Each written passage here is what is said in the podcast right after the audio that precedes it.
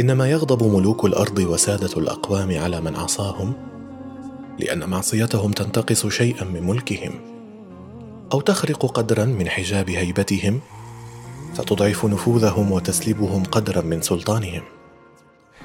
فلماذا يغضب من لا تنقصه معصية ولا تزيده طاعة وهو الله الغني عن عباده؟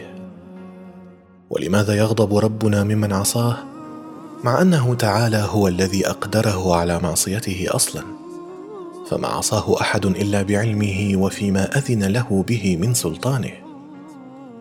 هذا الغضب لا يمكن أن يكون إلا غضب المحب. وغضب المحب من عصاة أمره لا يكون إلا غضب من يكره لمحبوبه أن يضر نفسه بذلك العصيان. ذلك بأنه تعالى لا يأمر عبده إلا بما يحقق له سعادته ولا ينهاه إلا عما يشقيه ويتعسه.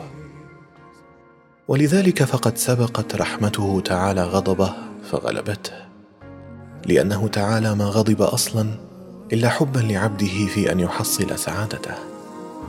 فما أولانا أن نحب ربا أحبنا ولا سابقة لنا نستحق بها حبه وهو من أوجدنا من العدم وأراد بنا اليسر ولم يرد بنا العسر.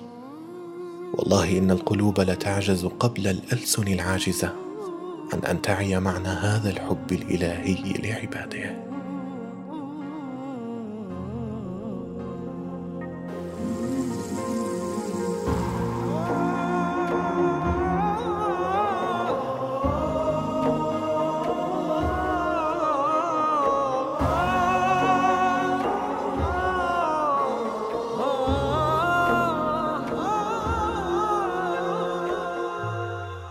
بقلم الشريف حاتم بن عارف العوني.